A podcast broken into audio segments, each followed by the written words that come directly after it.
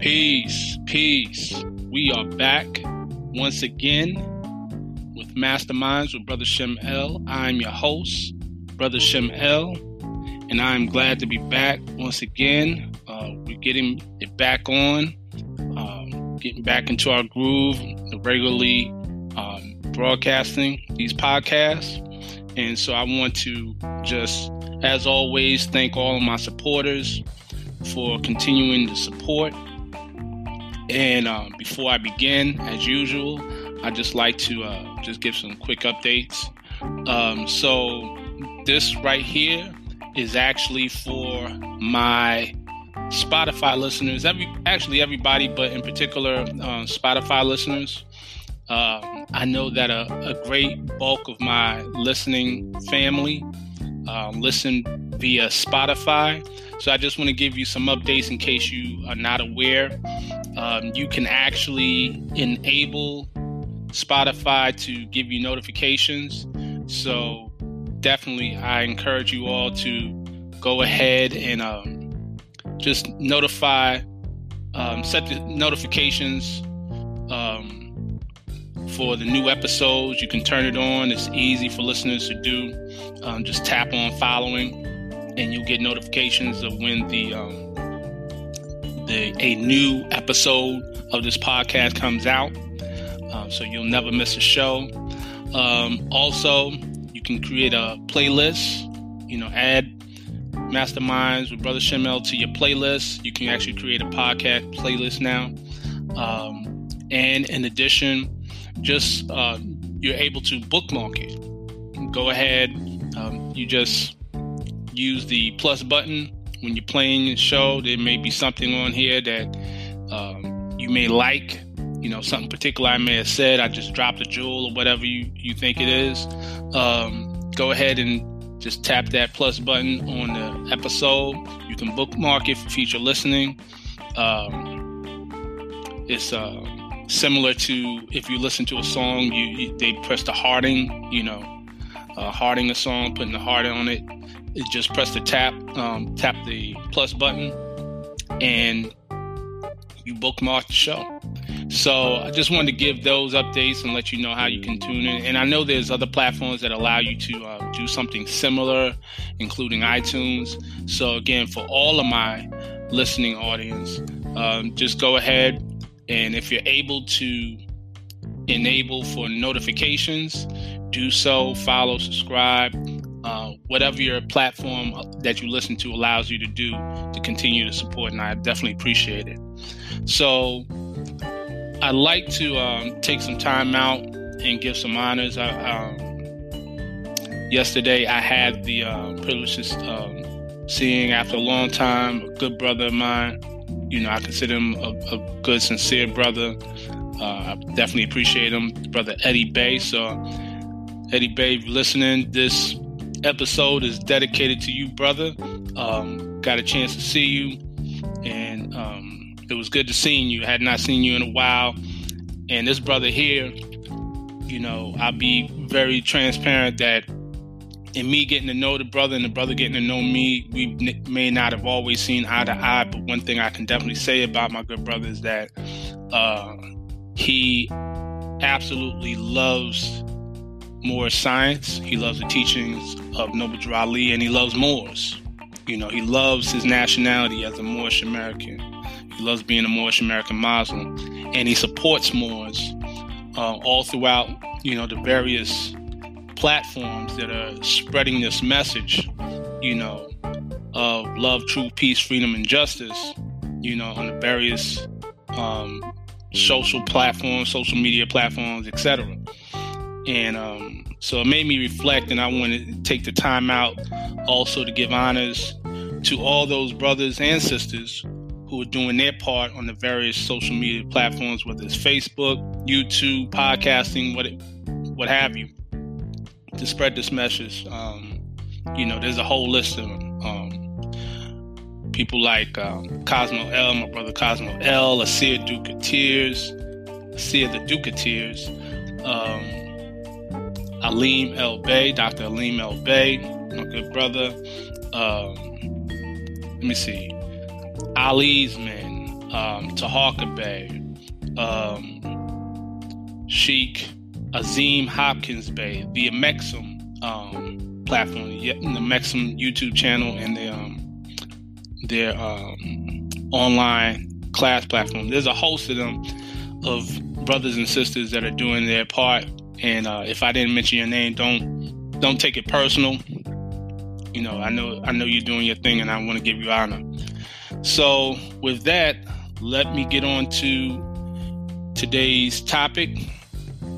We are actually dealing with chapter 18 of the Circle 7, and I want to approach it and give an esoteric and metaphysical breakdown um, based on my measure of learning and what I've come to um, research and in my studies. Uh, we actually talked about this the other night, and so I, or I should say, um, I had the ch- I had the pleasure of listening to my grand sheik um, demonstrate for me. So I wanted to give my measure on it. So, chapter 18 of the Circle 7, and this is a long chapter. It says, the title of it is The Resurrection of Jesus. Pilate places the Roman seal upon the stone door of the tomb. At midnight, a company of the Silent Brotherhood march about the tomb. The soldiers are alarmed. Jesus teaches the spirits in prison Early Sunday morning, he rises from the tomb. The soldiers are bribed by the priest to say that the disciples had stolen the body.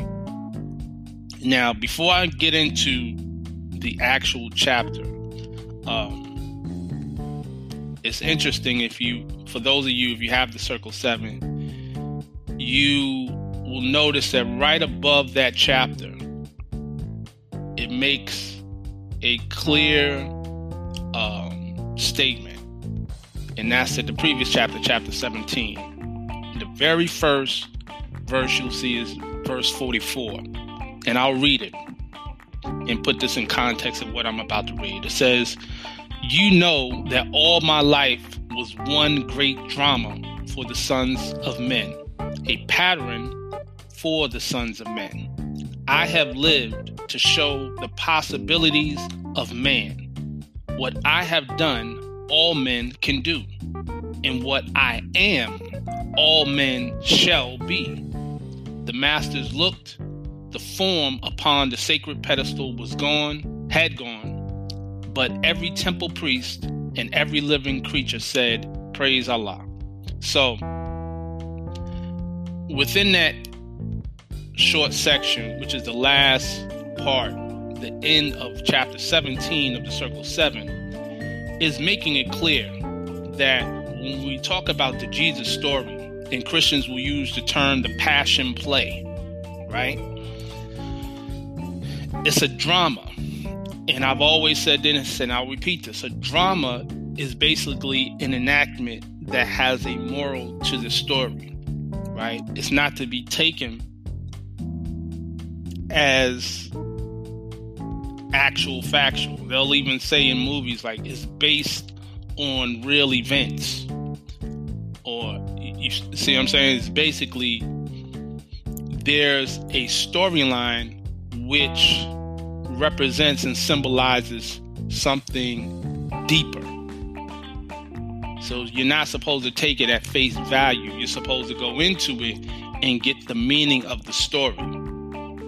So, and they'll say that the account of Jesus is the great quote, the greatest story ever told. And then when you was a child, they would tell you, if you don't tell the truth, don't say you told a lie, say you told a story. So I'm saying that to say that um, when we don't get into the esoteric um, teachings of these biblical stories of these Quranic stories, of all these religious stories, then we get stuck on the exoteric side and we take it as being literal. Um, when you will find out that if you deal with the, just the account of Jesus, not to, obviously should not be taken in the context of a historical figure that can be verified without doubt historically. That has been, you know, they they there's no documentation that is rooted in historical in an uh, anthropological sense that says without doubt or contradiction that this person existed. Now there will be those that well we think he more than likely he did exist, etc., etc. But there's no indisputed proof of this. Just the fact that when you study chronology and the records of the past, you find out that there are many different stories like this. There are many different Jesus types, you know, from that predate 2,000 years ago. Whether you go into um, the aspect of, go into what you say, um, Haru or Horus of ancient Kemet, um, Krishna, Maitreya, Tammuz of ancient Samaria, and you go through all these, you'll see that it's the same story.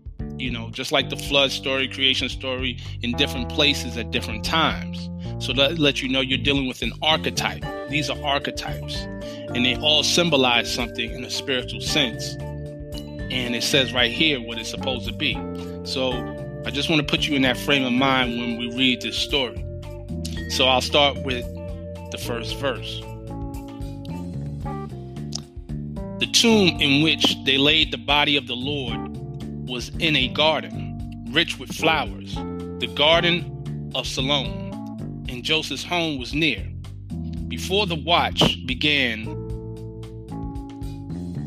Caiaphas sent a company of priests out to the garden of Siloam that they might be assured that Jesus' body was within the tomb. They rolled the stone away. They saw the body there. And they placed the stone again before the door. And Pilate sent his scribe who placed the stone upon the stone the seal of Rome in such a way that he who moved it would break the seal. To break this Roman seal meant death to him who broke the seal. The Jewish soldiers all were sworn to faithfulness, and then the watch began. At midnight, all were well, but suddenly the tomb became a blaze of light, and down the garden, a troop of white clad soldiers marched in single file. They came up to the tomb and marched and countermarched before the door. The Jewish soldiers were alert. They thought his friends had come to steal the body of the Nazarene. The captain of the guard cried out to charge. They charged, but not a white clad soldier fell. They did not even stop. They marched and countermarched among the frightened men. They stood upon the Roman seal they did not speak. They unsheathed not their swords. It was the silent brotherhood. The Jewish soldiers fled in fear. They fell upon the ground. They stood apart until the white clad soldiers marched away, and then the light about the tomb grew dim. Then they returned the stone was in its place, the seal was not disturbed. They resumed their march. Now, Jesus did not sleep within the tomb. The body is manifest of soul, but soul is without its manifest. And in the realm of souls unmanifest, the Lord went and taught. He opened up the prison doors and set the prisoner free. He broke the chain of captive souls and led the captives to the light. He sat in council with the patriarchs and prophets of the olden times. the masters of all times and climes he met. And in the great assemblies, he stood forth and told the story of his life on earth and of his death and sacrifice for man, and of his promises to clothe himself again in garb of flesh and walk with his disciples just to prove the possibilities of man, to give them the key of life, of death, and of the resurrection of the dead. In council, all the masters sat and talked about the revelations of the coming age. When she, the holy breath, shall fill the earth and air with holy breath and open up the way of man to perfectedness, perfectness and endless life. The garden of Siloam was silent on the Sabbath day. The Jewish soldiers watched, and no one else approached the tomb. But on the following night, the scene was changed. At midnight, every Jewish soldier heard a voice which said, Adon Mashish Kumi, which meant, Lord Jesus, arise. And they supposed again the friends of Jesus were alert, were coming up to take the body of their Lord away. The soldiers were alert with swords unsheathed and drawn, and then they heard the words again. It seemed as though the voice was everywhere, and yet they saw no man. The soldiers blanched with fear, and still to flee meant death for cowardice. And so they stood and watched. Again, all this was before the sun arose. The heavens blazed with light. A distant thunder seemed to herald forth a coming storm. And then the earth began to quake, and the suns and the rays of light. They saw a form descend from heaven. They said, Behold, an angel comes. And then they heard again Adon Mashish Kumi. And then the white robe form tramped on the Roman seal. And then he tore it into shreds. He took the mighty stone in his hand as though it were a pebble from the brook and cast it to the side. And Jesus opened his eyes and said, All hail the rising sun, the coming of the day of righteousness. And then he folded up his burial gown, his headbands, and his coverings, and laid them all aside. He arose and for a moment stood beside the white robed form the weaker soldiers fell to the ground and hid their faces in their hands. The stronger stood and watched. They saw the body of the Nazarene transmute. They saw it change from mortal to immortal form, and then it disappeared. The soldiers heard a voice from everywhere Yea, from everywhere it said, Peace, peace on earth, goodwill to men. They looked, the tomb was empty, and the Lord had risen as he said. The soldiers hastened to Jerusalem and to the priest and said, Behold, the Nazarene has arisen, as he said the tomb is empty and the body of the man is gone. We know not where it is. And then they told about the wonders of the night. Caiaphas called a council of the Jews and said, The news must not go forth that Jesus has arisen from the dead. For if it does, all men will say he is the Son of Allah, and all our testimonials will be proven false.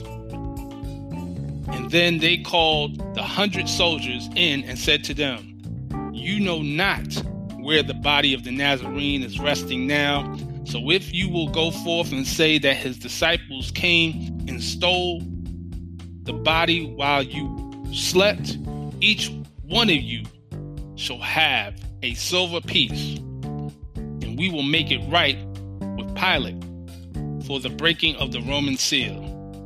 The soldiers did as they were paid to do. So that's the entire chapter, chapter 18. And there's many different aspects about this chapter. This is a pretty long chapter, but I wanted to read all of it, and I will go in and give as much as a thorough breakdown as I possibly can. One of the things I want to say is that um, one of the um, records I will refer or draw from is a record that is known by quite a few Moors, particularly the Moors, many Moors out of Baltimore. And if you are in Baltimore, you, and I've dropped this name of this record, you most of you will know what I'm talking about. And that record is Bible Mysteries Revealed by Johann Wein. Um, this was published in 1944. It's a very old um, book, no longer in print, and it basically, you know, is a very heavily esoteric book, and um, it's been referred to by some many masters um, since it was published. Uh, some of you know some of them who have referred to this book. But getting into this, again, remember I said that the life of Jesus is one great drama, and I explained to you about what drama is. So, one of the things that you realize is it makes reference to the tomb. Now, the tomb, in order to really get thorough comprehension of what I'm about to say, you have to go back to chapter one of the Circle Seven, which is the creation and fall of man. When you read this thoroughly, right, you'll get a better a better comprehension of chapter 18. So I'll just start from the beginning. Time never was when man was not. If life of man at any time began, a time would come when it would end. The thoughts of Allah cannot be circumscribed. No finite man can comprehend things infinite. All finite things are subject unto change. All finite things will cease to be because there was a time when they were not. The bodies and the souls of men are finite things, and they will change. Yea, from the finite point of view, the time will come when they will be no more. But man himself is not the body nor the soul, he is a spirit and a part of Allah. Creative fate gave to man, to spirit man, a soul that he might function on the plane of soul, gave him a body of flesh that he might function on the plane of things made manifest. Why did creative fate give to spirit man a soul that he might function on the plane of soul? Why did creative fate give to soul a body of flesh that he might function on the planes of things that are made manifest? right? So I'll just stop there. So when you get into that, and then further on, you know, it talks about the soul attributes, and these soul attributes became a body beautiful. A multitude of lessons man must learn upon the plane of soul, and he tarries many ages until his lessons are learned. Upon the boundary of the plane of soul, the ether began to vibrate slower still, and then the essence took on a final garb, right? When you talk about that, you have to realize that in this context, the tomb is the carnal body. The tomb is the carnal body in this story. Each of us is walking around in a tomb that we call the flesh. The purpose of a tomb is to enclose you, right?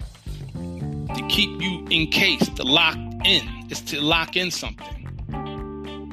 So it says from the first verse, it says, The tomb in which laid the body of the Lord was in a garden rich with flowers, the garden of Siloam. Siloam means peace, and Joseph's home was near. So, those of us who know the esoteric teachings, know metaphysics, know that man has multi bodies, multiple bodies. You have a light body, you have an astral body, causal body, a cosmic body. You have many bodies. But in this context, it says the body of the Lord. Right? Now keep this in mind. Now you're thinking about it in the context of oh a physical this was a physical tomb in which a corpse, or maybe not a corpse, lived in it. It says the body of the Lord. Not the body of a man, but the body of the Lord. Lord is a ruler. Right? If you go back, again, you have to go back to chapter chapter 1. What does it say? It says following It says, Let every living thing stand still and hear. Man is the Lord of all the plane of manifest, of protoplasm, of mineral, of plant, of beast, but he gave up his birthright just to satisfy, just to gratify his lower self. But man will regain his lost estate, his heritage, but he must do it in a conflict that cannot be told in words. Yea, he must suffer trials and tribulations, a trial, I'm sorry, trials and temptations manifold. But let him know that cherubim and seraphim that rule the stations of the sun and spirit of the mighty Allah, who rule the solar stars, are his protectors and his guide, and they will lead to victory. I'll stop there. So, what do they say happens when you go into a prison? When you go into a prison, they say you give up your rights. you forfeit your rights when you go into a prison. And in this and in this whole chapter it talks about being captive, the captive souls. Right? the the imprisoned spirits. So, this is something you have to keep in mind. So, in this context, this is what it's actually talking about. In order for you to realize that the body, the carnal body, is the tomb and the plane of manifest, this planet Earth, is a prison, the world this carnal world is a prison, then you realize you have a deeper compre- comprehension and appreciation for this story as opposed to just it being a religious story. And we'll get more into that in the later part.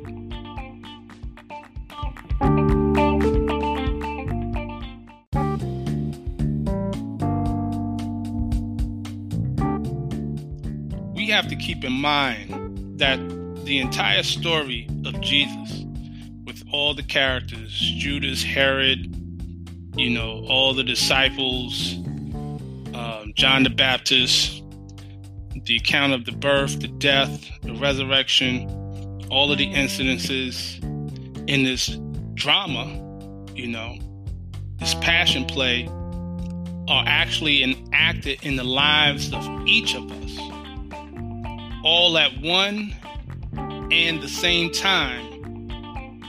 We are the Jesus and the Judas. We are the Pilate. We are the we are the Peter. We are the John the Baptist. These are different aspects of qualities that are within us. And particularly with the Christ, we're speaking of Christ consciousness. So this is really dealing with the raising of the Christ consciousness, right? At one time, we may play the part of the baby Jesus, right? Uh, another time, we'll, we'll, play a part of the Judas. Another, we'll betray ourselves. We'll go through all of these different things internally, okay? And as I mentioned before, in the Circle 7, it says,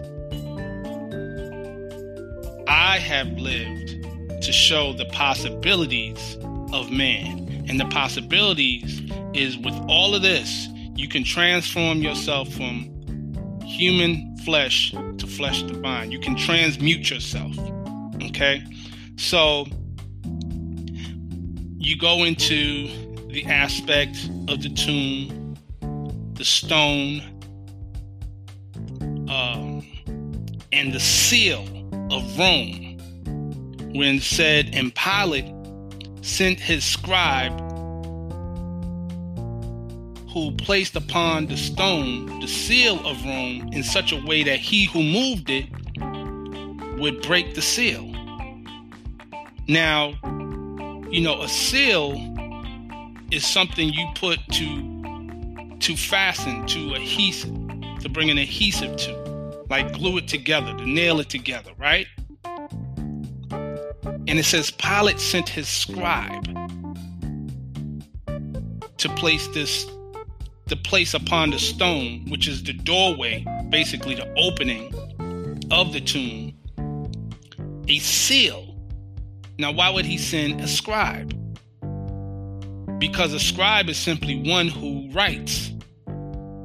Okay?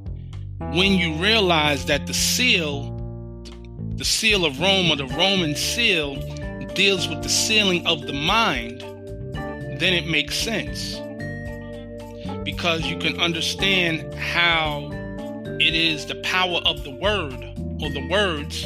Remember in John chapter 1, it says, In the beginning was the Word, and the Word was with God, and the Word was God. Right? Now you have a better understanding that is through these words, through these spells, so to speak, that a seal is placed on the mind. In the Quran of Mecca, they call it being dumb, deaf, and blind.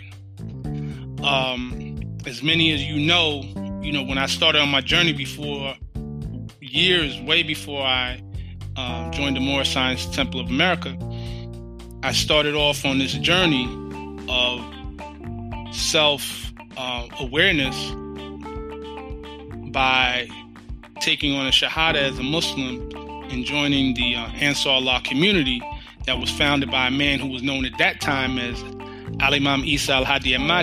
He wrote a book entitled Levi- um, Leviathan 666, which talked about the spell of Leviathan, which he labeled it, he defined as a hypnotic mental spell placed on the minds of people to get them from recognizing who they really are.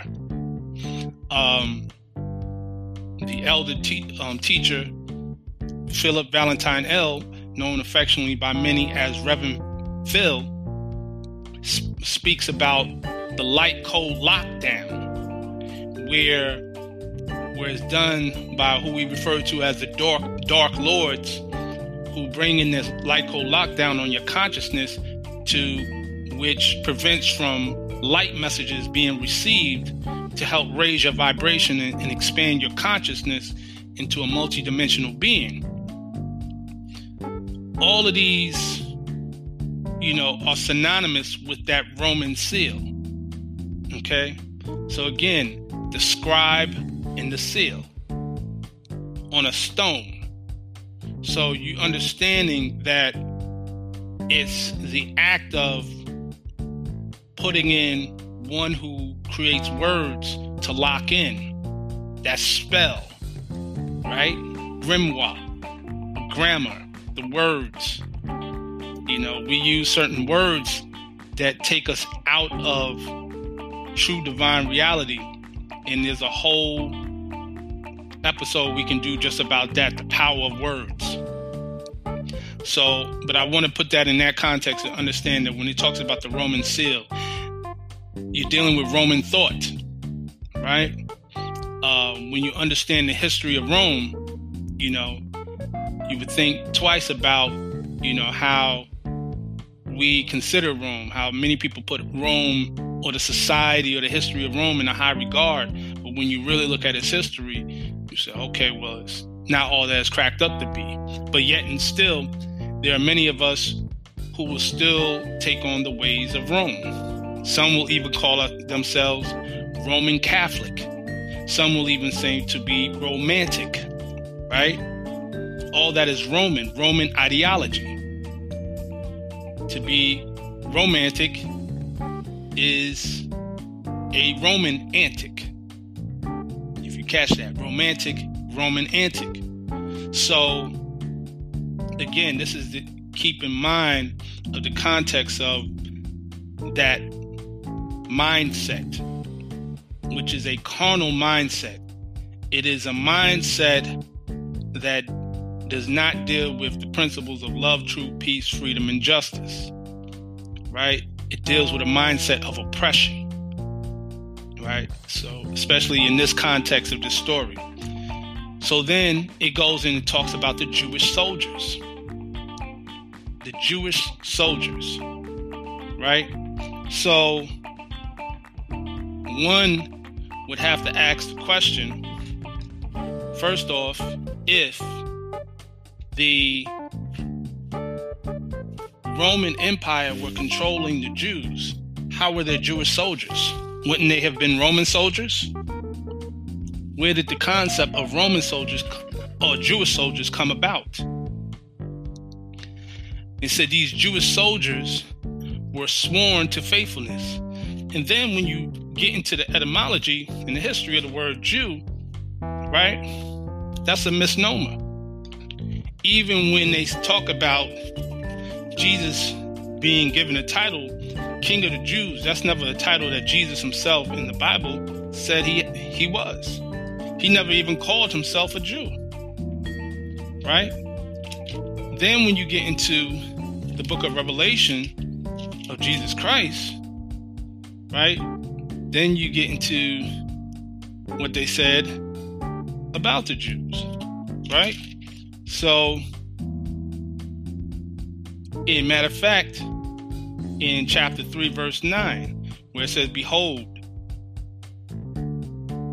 I will make them of the synagogue of Satan, which say they are Jews and are not, but do lie. And behold, I will make them to come and worship before thy feet, and to know that I have loved thee.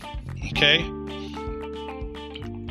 And this is, you know, very, you have to be very understanding of that context and where also there's a, another part where it says, I know the blasphemy of those who say they are Jews and are not. They are the synagogues of Satan.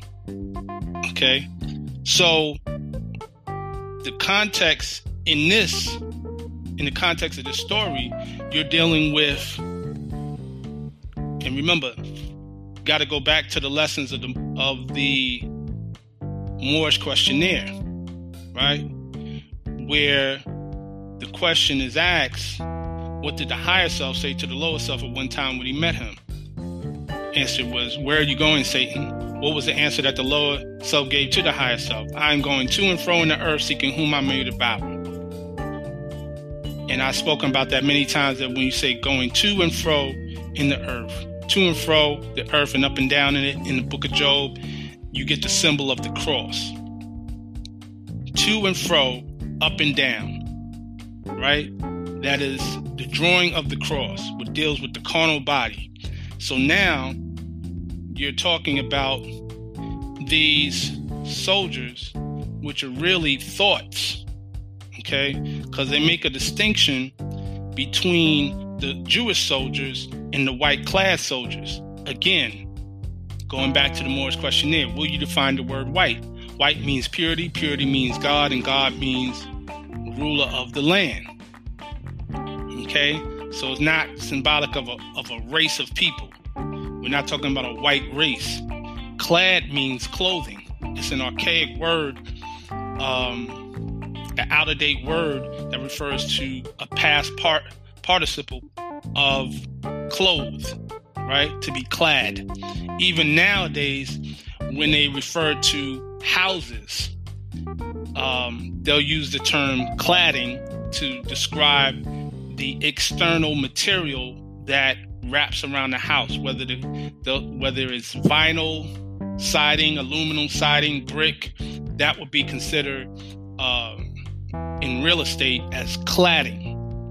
You know, when you describe the home, what's the cladding of the home, right? So these are white clothes, right? Even in going back to the book of Revelations, when you go in Revelations chapter 7, verse 13, it says, Then one of the elders addressed me. These in white robes, he asked, Who are they? And where have they come from? Sir, I answered, You know. So he replied, These are the ones who have come out of great tribulation. They have washed their robes and made them white in the blood of the Lamb. So that white represents purity, as I mentioned before. So now putting that into context, what we're seeing here is these soldiers actually synonymous with angels and the friends because they said they thought his friends had come to steal the body of the Nazarene. Right? Invasion of the body snatchers, where your thoughts take over the body. So it's a fight for the body of Christ. It's a fight between Jewish soldiers and white class soldiers that march in a single file, right? Single, straight. Siratul Mustaqim, the straight and narrow path. Siratul Mustaqim being a term in the in Suratul Fatiha, the um, Quran of Mecca, right? You're talking about your higher self thoughts of the white clad versus the Jewish soldiers or those low carnal, the carnal thoughts. And there's a fight for that you go through every day dealing with you. And then when those higher thoughts reign supreme, your body is enlightened. The tomb, right, is lit up the seal becomes broken. Okay? So and I and I speak about this in context of the angels and in this term. Remember going back to chapter 1 of the circle 7. Remember that's key in all of this. It says that perfected man must pass through all the ways of life, and so a carnal was full manifest, a nature that sprang forth from fleshly things. Without a foe, a soldier never knows his strength, and thought must be developed by the exercise of strength. And so this carnal nature soon became a foe that man must fight, that he might be the strength of Allah made manifest. That right there, that section right there is the whole of chapter 18. That little section in chapter 1 explains the entire chapter 18. It deals with thought. Now, for those who, who have my book, What is the Higher Self, in chapter 69, I speak about the temple of man, Beth El, right? Beth El, the house of El, the temple of El. and how man is considered to be a house or a temple. Right? This temple has a 12 step ladder, which I had referred to as the 12 thoracic nerves. And this 12 step ladder is firmly rooted in the ground. The Hebrew word for ground is Adama, from where you get the name Adam. The 12 step ladder reaches to heaven. Now, heaven is actually not a place, but a state of mind. This is confirmed in the Circle 7, chapter 12, verses 8 and 9, which state the following says, And Jesus said, My brother man, your thoughts are wrong. Your heaven is not far away, and it is not a place of metes and bounds. It is not a country to be reached. It is a state of mind. Allah never made a heaven for man, He never made a hell. We are creators and make our own. The state of mind that is called heaven pertains to the higher state of consciousness. That's that Christ consciousness that derives from being in tune with the higher self. Angels ascend and descend along the 12 step ladder. In fact, angels represent the higher self. This is confirmed in key 68 of the Moorish questionnaire, which states what people represent the higher self. The answer is the angels who protect the holy city of Mecca. So it's important to note that the very word in Arabic for angels Malaika, right? Or Malek appears a number of times in the in the Quran of Mecca, the Great Quran of Muhammad. Also, the last book in the Old Testament is the book of Malachi, which means my angel or my messenger. So this coincides with keys 38 and 39 of the questionnaire, which says, What is an angel? An angel is a thought of Allah manifested in human flesh. What are angels used for? To carry messages to the four corners of the world to all nations. So the Hebrew word malak is the standard Hebrew word in the Bible for messenger, both human and divine. Human messengers and divine messengers, those divine thoughts. Okay?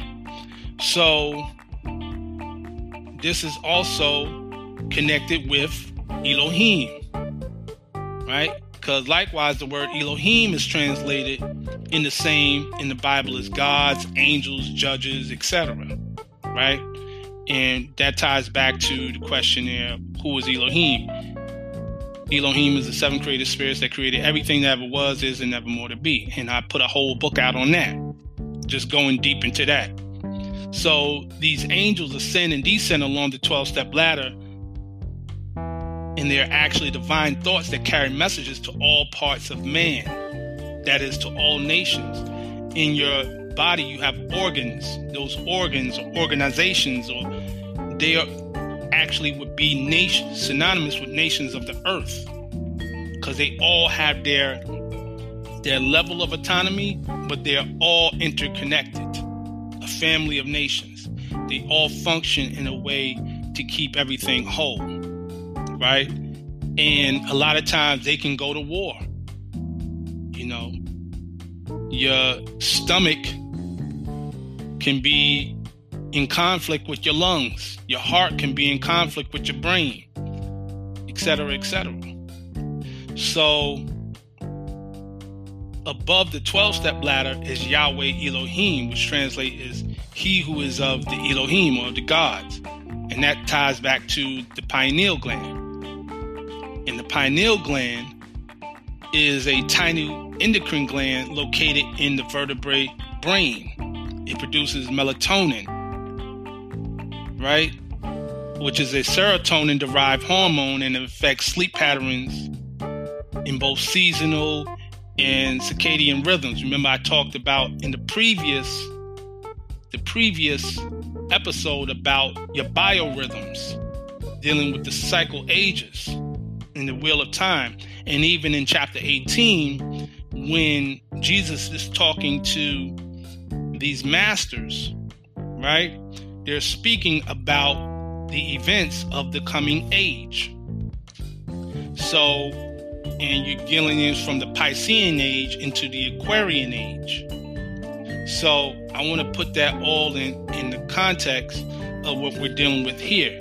So remember, I talked about the Christ consciousness. Now, here's the part I want to revisit where it says that Jesus, now Jesus did not sleep within the tomb. The body is manifest of soul, but soul is without its manifest. So basically, what it's saying in that context is that the body, right, is clothing the soul. And in order for it to function fully, it needs that soul in order to function.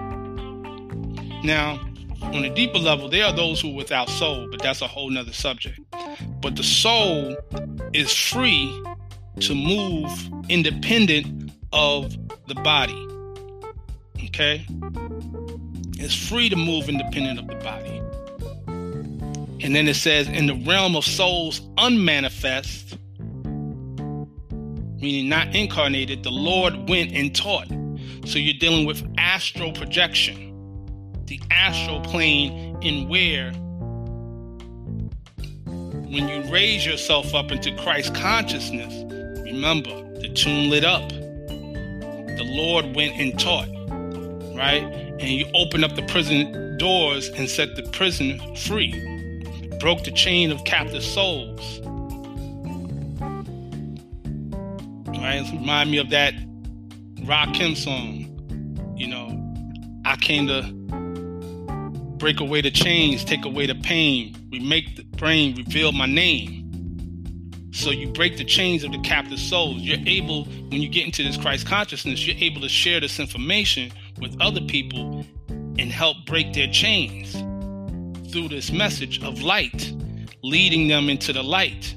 Because again, taking it back to chapter 2 where it speaks about Mary and Elizabeth being in the sacred grove. The term it says going back into verse 15 a mighty work is theirs for carnal men want not the light. They love the dark and when the light shines in the dark they comprehend it not. We call these sons revealers of the light but they must have the light before they can reveal the light and you must teach your sons and set their souls on fire with love and holy zeal and make them conscious of their missions to the sons of men. That's Christ consciousness. The Christ consciousness brings you to light. You know, we talk, you hear terms like light workers, right? These are revealers of the light, right? And then in the end of this chapter, it says, This age will comprehend but little of the works of purity and love, but not a word is lost. For in the book of Allah's remembrance, a registry is made of every thought and word indeed. And when the world is ready to receive, lo, Allah will send a messenger to open the book and copy from his sacred pages the messages of purity and love. Opening the book, opening the prison doors, setting free, then every man, every man of earth will read the words of life in language of his native land, and men will see the light and walk in the light and be the light, and man again will be at one with Allah. This is the demonstration here in chapter 18. Right? Opening the book, the messenger, the angel, opening the book, opening the stone, opening the tomb, copying from so, opening your mind up to access the Akashic records to get that light by which you're able to share this with others, teach, right? And bring them to the light. Then bring it into a way where they can grasp it, where they can comprehend it. Then they will see the light, walk in the light, and be the light. And then at that one, that point, you're one with the divine. The resurrection is a fact, right? Adon Mashish Kumi, right? Lord Jesus or Lord Messiah, right, arise. You catch what I'm saying? That's what it is. And then you clothe yourself a garb of flesh, but this is flesh divine. It's the metamorphosis, it's the transformation, transmutation, and transformation from that caterpillar to the butterfly, figuratively speaking, in a spiritual sense. Okay? They saw the body of the Nazarene transmute. They saw it change from mortal to immortal form, and then it disappeared. It doesn't say here that they saw the body raised from the dead, but there is a death. There is a death of the carnal. See, when it says that Jesus was speaking of his death and sacrifice of man, he's talking about the death of the carnal ways, death of the carnal thoughts, the death of the carnal mind, the death of the carnal nature. The carnal nature must die so that the spiritual man can live. And that's what is the job, that is the mission of us raising into Christ consciousness, being able to raise those thoughts in order to break the Roman seal of our minds, light up, be full of light, right?